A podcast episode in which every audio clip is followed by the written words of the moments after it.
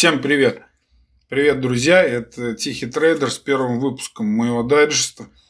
Это будут короткие обзоры, в которых я компактно соберу все э, интересное по конкретному инструменту или другой какой-то интересной теме с небольшими комментариями. И надеюсь, вам понравится, а если нет и покажется слишком скучным и банальным, пропускайте дайджесты и слушайте только основные выпуски подкаста, которые будут выходить в том же, я надеюсь, темпе и с той же регулярностью. В этом дайджесте речь пойдет о э, биржевом фонде United States Oil, который прячется под тикером USO любого брокера. Я упоминал его уже в прошлом выпуске подкаста, когда говорил то, что присматриваюсь к нему с целью спекулятивной покупки через него нефти. Поэтому этот дайджест решил посвятить этому инструменту, потому что считаю, что для среднесрочного и долгосрочного инвестора на данный момент он очень интересен в плане своей ликвидности и простоты. Итак, вначале вкратце о структуре этого фонда. Выпустил его United States Commodity Fund в 2006 году. Это довольно крупная компания, у которой больше трех миллиардов находится в управлении, кроме USO. Там есть и другие фонды, но это их самый крупный и ликвидный фонд. И вообще среди всей отрасли, ну, отраслевых ETF на нефть, это один из самых крупных и ликвидных. Зарегистрирован он на NICE это подразделение Нью-Йоркской фондовой биржи, которое как раз и специализируется на ETF в виде э, полной, ну, это полная электронная площадка. Э, инструмент этот доступен у большинства брокеров, и я проверил, допустим, есть даже у наших брокеров в Финаме, он э, есть через ММА их счета. Э, вот, то есть с этим проблем нет.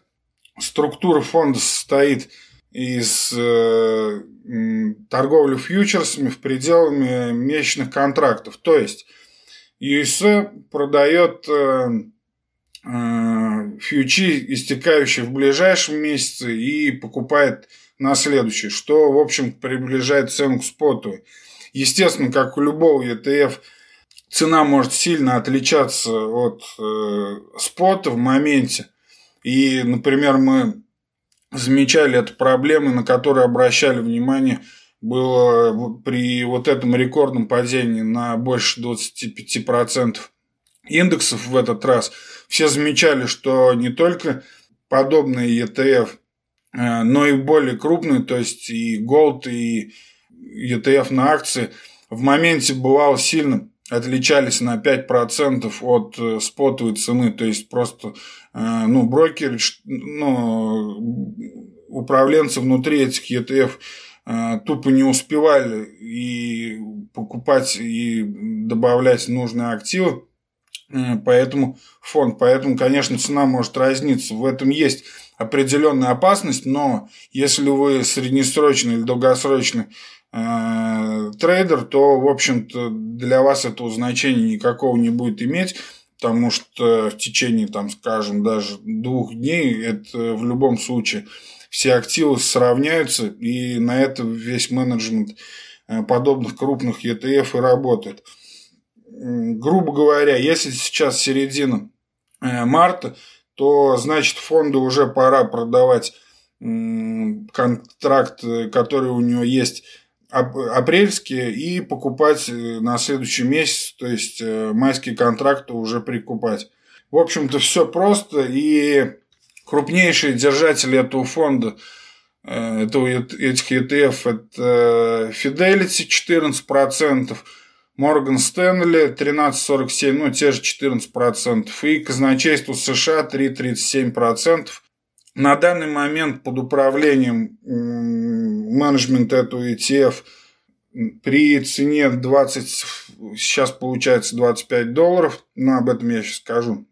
И под управлением сейчас на данный момент 1,64 э, миллиарда долларов. Не самый, конечно, крупный фонд, если там с тем же Gold сравнить. Но, во-первых, он не единственный, конечно, на рынке, который держит нефтяные контракты. Э, ну и, во-вторых, все-таки нефть это, так скажем, не самый крупный, э, что торгует, тем более при ее сейчасшней цене.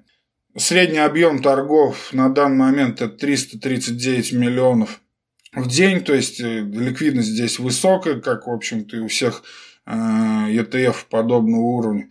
И, в общем-то, вся стратегия фонда, управления этим фондом строится на 30 фьючерсах и производных. Э, за управление компания берет 0,45% и минимальный объем для торговли одна акция.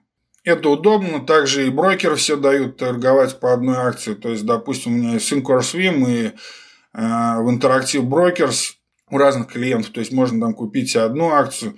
И также, как я понимаю, и у российских брокеров. Да, ну, у Финам, допустим, точно. То есть не обязательно покупать полный лот. А ввиду ее дешевизны, то есть это сейчас 5,66 э, цена при цене нефти в 25 долларов, то и полный лот здесь, в общем-то, стоит 566 долларов, долларов, что делает его привлекательным на данный момент. Сейчас, когда сегодня вот цена на нефть уже пробивает 25 долларов, а я говорил и писал уже в обзорах в своем блоге dmatrade.blogspot.com, то, что в обычные э, вегетарианские времена, когда рынок э, спокойно растет или торгуется в каком диапазоне, нефтяной сектор мне никогда не был интересен потому что я не вижу на самом деле у них каких-то дальнейших перспектив и включать в свою э, долгосрочную стратегию по акциям смысла никакого нет, а из краткосрочной стратегии э, на Форексе 7 пар плюс золото, куда раньше входила и нефть, я его исключил еще года 4 назад, а даже больше в 2000 2015 получается году, в начале 2015 года, потому что уже тогда этот, он показывал худший результат среди других инструментов этой моей э, стратегии, потому что уже тогда эта нефть была, торговля нефтью была сильно политизирована, а политика никогда не хорошо не влияет на технические аспекты торговли. Э, ну, то есть не работают, а э, нормальные, хорошие, обычные стратегии не работают, когда инструмент сильно политизирован. Но на данный момент э, он мне спекулятивно интересен, и на таких рынках, на сильно падающих, довольно часто бывает малым сайзом, ну, малым объемом размер сделки и по спекулятивным инструментам, естественно, в портфеле от э, моих клиентов это там не больше 5-10% совокупно на эти спекулятивные сделки. А, последний раз мне этот инструмент был интересен, я им пользовался в USO, э, я имею в виду в 2015-2016 годах, да, тогда я покупал примерно там на тех же уровнях 30 долларов и забыл там больше, чем на полгода про него, и действительно потом это э, хорош, хорошую прибыль э, принесло. И я думаю, что сейчас именно такой э, момент. Вот, посмотрим, что нам, э, если посмотреть на аналитиков, то, допустим, на сегодняшний момент – Deutsche Bank уже оценив, что сейчас цена падала э, до 25 долларов и снижает прогноз на второй и третий квартал с 53 до 25 долларов. А, в Goldman Sachs ожидают снижение котировок до 20 долларов во втором квартале. И Morgan Stanley, который, собственно говоря, как я уже говорил, является крупнейшим одним из крупнейших держателей ETF USO. Но и они на второй квартал с 35 до 30 долларов ожидают падения из-за падения общего спроса на сырье. И восстановление цены ждут в следующем году до 40-45 долларов. Э, это похоже с этими частными прогнозами, это похожая история была и тогда, в 2015-2016 году. Здесь нужно не забывать, что все эти бюллетени пишутся прежде всего для своих клиентов, и всегда ожидания эти занижаются, чтобы потом их превзойти. Ну и к тому же эффект самосбывающегося пророчества, особенно от Goldman Sachs, это очень хорошо э, всегда ожидается. Э, об этом я уже не раз говорил. Когда хвост виляет собакой. Если посмотрим на общий прогноз с Уолл-стрит, который, допустим, хорошо делает э, факт-сет компания, то по состоянию на 13 марта именно энергетический сектор самый высокий процент имеет покупательских рейтингов по компаниям из всех 11 секторов в рейтинге S&P 500. То есть, если все опрошенные э, ими эксперты из инвестиционных банков и брокерских компаний на S&P 500 дают 52% из них рекомендацию на покупку, то на энергетический сектор 65%.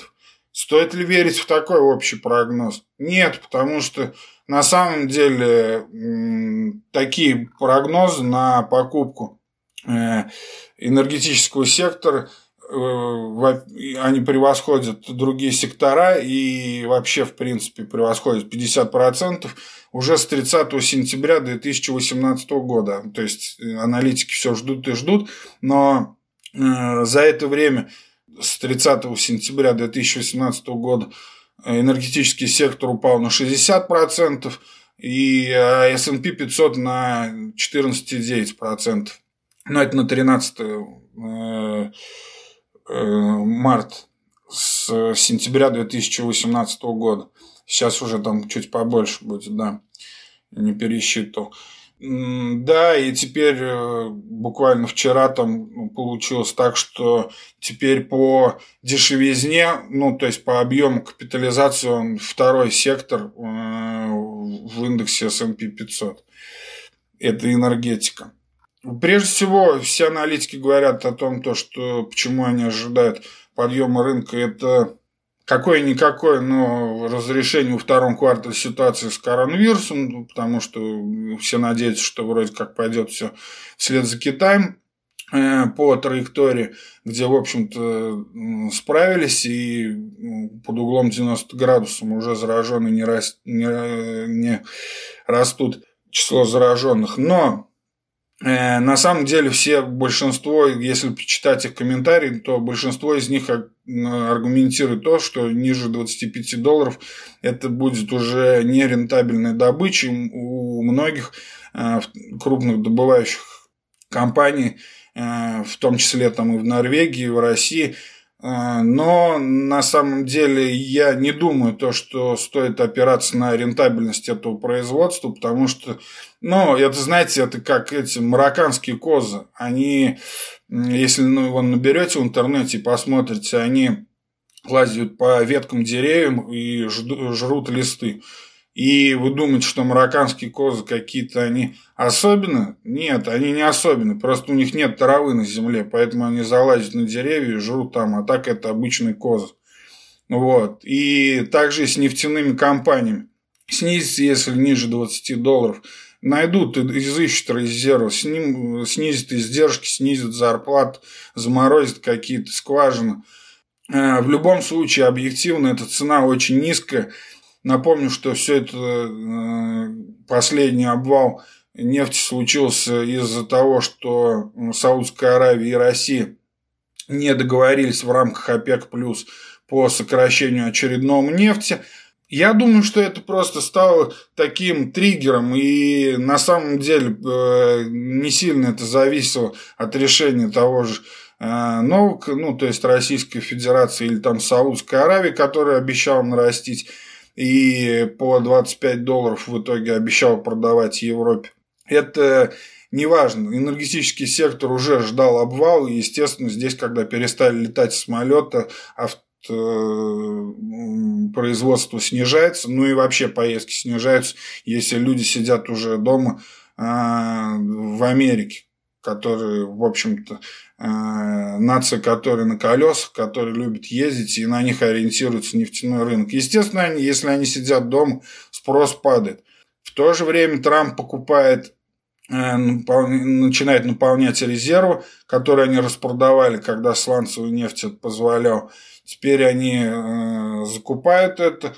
Ну, ссора продолжается. В то же время Саудская Аравия загружает почти вдвое больше э, своих этих супертанкеров, вернее, не своих, а ну, вообще и стоимость фрахта в Китае выросла на 700%. То есть Китай отходит от коронавируса производство уже запускается, ну и, естественно, нефть по такой цене они хотят э, прятать. И если мы возьмем Америку, то понятно, здесь палка о двух концах. С одной стороны, спрос э, низкий спрос и низкая цена на нефть делает ее дешевой, что, в общем-то, хорошо для э, конечного пользователя. А мы знаем то, что там цены очень сильно зависят, потому что это частный бизнес, все эти бензоколонки, и цена на бензоколонки сильно зависит от цены на нефть, то есть прямо коррелирует. И это хорошо для конечного пользователя в выборный год. С другой стороны, это, конечно, плохо для сланцевых компаний, которые на самом деле не все сейчас прекратили свою работу, но при такой цене на нефть там прогнозируют, что через полгода они могут вообще в принципе все остановиться, даже те, кто с низкой рентабельностью. Но это, опять же, бабушка надвое сказал. А сейчас тех компаний, кто не справился, их скупают там крупные всякие инвестиционные дома, у которых есть средства, ликвидность сейчас позволяет, и ФРС этой ликвидности сейчас сколько хочешь дает. А, поэтому все это в любом случае может когда-то заработать. И здесь еще, если такую конспирологическую подоплеку еще взять, который много любит, то сейчас опять на Ближнем Востоке разгорается конфликт. Это Турция, это Иран, это опять же та же Сирия. И понятное дело, что сейчас у а, Трампа связаны руки, как у действующего президента, который вроде бы отказался от всех войн, в том числе и на Ближнем Востоке. И с другой стороны Байден, который, судя по всему, уже становится Э, конкурентом на выборах. Естественно, он не анонсирует в своих предвыборных речах то, что начнет войнушку, но после того, как пройдут выборы, я вполне не исключаю, что американцы снова вмешаются в этот конфликт и в интересах, ну, хотя бы того, что действительно цена на нефть тогда может и подняться. Ну, конечно, если говорить серьезно, э, все это не так просто, и но поучаствовать в конфликте Америка после выборов, конечно же, вполне может. Итак, на данный момент цена нефти 25 долларов. Это как раз та цена, которую саудиты обещали европейцам. Вопрос только, сколько они продадут. Потому что обещать не значит жениться, а у Саудовской Аравии, как бы это ни казалось, все так же не очень-то и хорошо, особенно если сейчас начнется мировая рецессия, то... Э, но, тем не менее, заседание, которое на 18 марта было запланировано, ОПЕК+, плюс, оно опять отменено. Опять идет срач э, между его участниками. Ирак призывает провести внеочередную встречу. Саудовская Аравия обвиняет Ирак в том, что, в общем все эти годы, пока этот ОПЕК плюс существовал, то Ирак только на этом и выезжал. Эм, не честно не исполняю условия всех договоренностей. И текущие договоренности, напомню, э, между этими странами, которые не знаю вообще выполняются сейчас или нет, но формально они действуют до конца марта. Дальше уже будет каждый за себя. Ну, то есть вот, все, звезды стали в ряд – Сейчас уже 24,87 цена, и вроде как Новопек плюс раздрай, рецессия и так дальше, но не забывайте, что рынок всегда оценивает будущее, так было в 2015 и 2016 году, и именно в такие моменты, как э, Морган говорил, то, что э, когда начи... покупайте тогда, когда на улице начинают стрелять, но, в общем-то, я думаю, как я и говорил, при цене на 30 долларов, что где-то на 25 долларов уже USO снова станет мне интересен. Если вам также интересна нефть, и вы думаете, то, что в будущем она вырастет, то поэтому я вам и предложил этот удобный контракт. А, присмотритесь. Сейчас цена очень стремительно падает, конечно же. И тут еще дело в том, что, естественно, рынок привык, если к движению, там, скажем, в 3 доллара в день, но просто чисто математически. А сейчас цена э, там 30 долларов, то движение на 3 доллара это уже 10%. Но здесь есть еще такая технический момент, что многие торговые стратегии, пусть не крупных банков, но более мелких игроков, просто еще не пристроились в процентном отношении к, к новой цене на нефть. И есть момент подумать, и я буду присматриваться и искать точки входа на уровнях э, около 25 долларов и ниже, возможно, цена пойдет и ниже, и не надо пока э, торопиться падающий кинжал ловить. Но, возможно, в ближайшие дни там, или на следующей неделе, или посмотрим, сколько это время займет. Но э, я планирую войти в этот инструмент опять же, малым спекулятивным сайзом, то есть это там 5-10-10%, даже 5-7%, в зависимости от э, счетов клиента, какой брокер и количество свободных средств э, на счетах моих инвесторов, у которых они э, довольно много у некоторых осталось, потому что на, в начале года, когда на многие добавлялись, а рынок был на самом пике и не давал возможности войти, потом случился этот обвал, и то есть сейчас на многих счетах есть достаточно кэша, чтобы э, эту спекулятивную сделку набрать и, может быть, в пределах даже 10%. То есть я буду искать точки входа на USO, это очень удобный инструмент, и не требует, в отличие от опционов и фьючерсов, никакого внимания. То есть вы его купили э, и, в общем-то, забыли. А дальше уже смотрите сами, верите вы в восстановление нефти или нет. Риск здесь, ну, посчитайте, если вот сейчас уже 24 долларов цена. Хорошо, если цена, если мы заходим, просто возьмем простой расчет, если мы заходим на 5%, э, спекулятивно от объема нашего портфеля, не хеджируя там что-то, нет, просто спекулятивно заходим на 5%. То если нефть теряет 50%, то есть доходит до 12 долларов, хорошо, мы там к Иракской войне там возвращаемся, вот, и вообще к эпохе Советского Союза.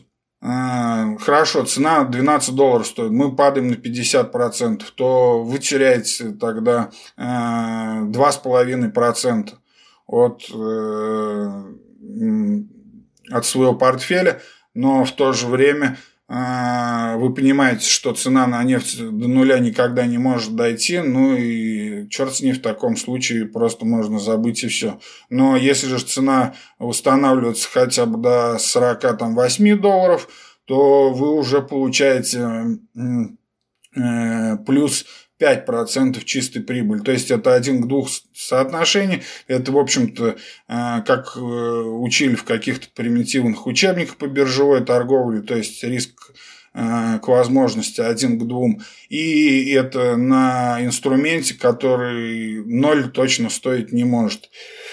Вот к такому выводу мы сегодня с вами пришли.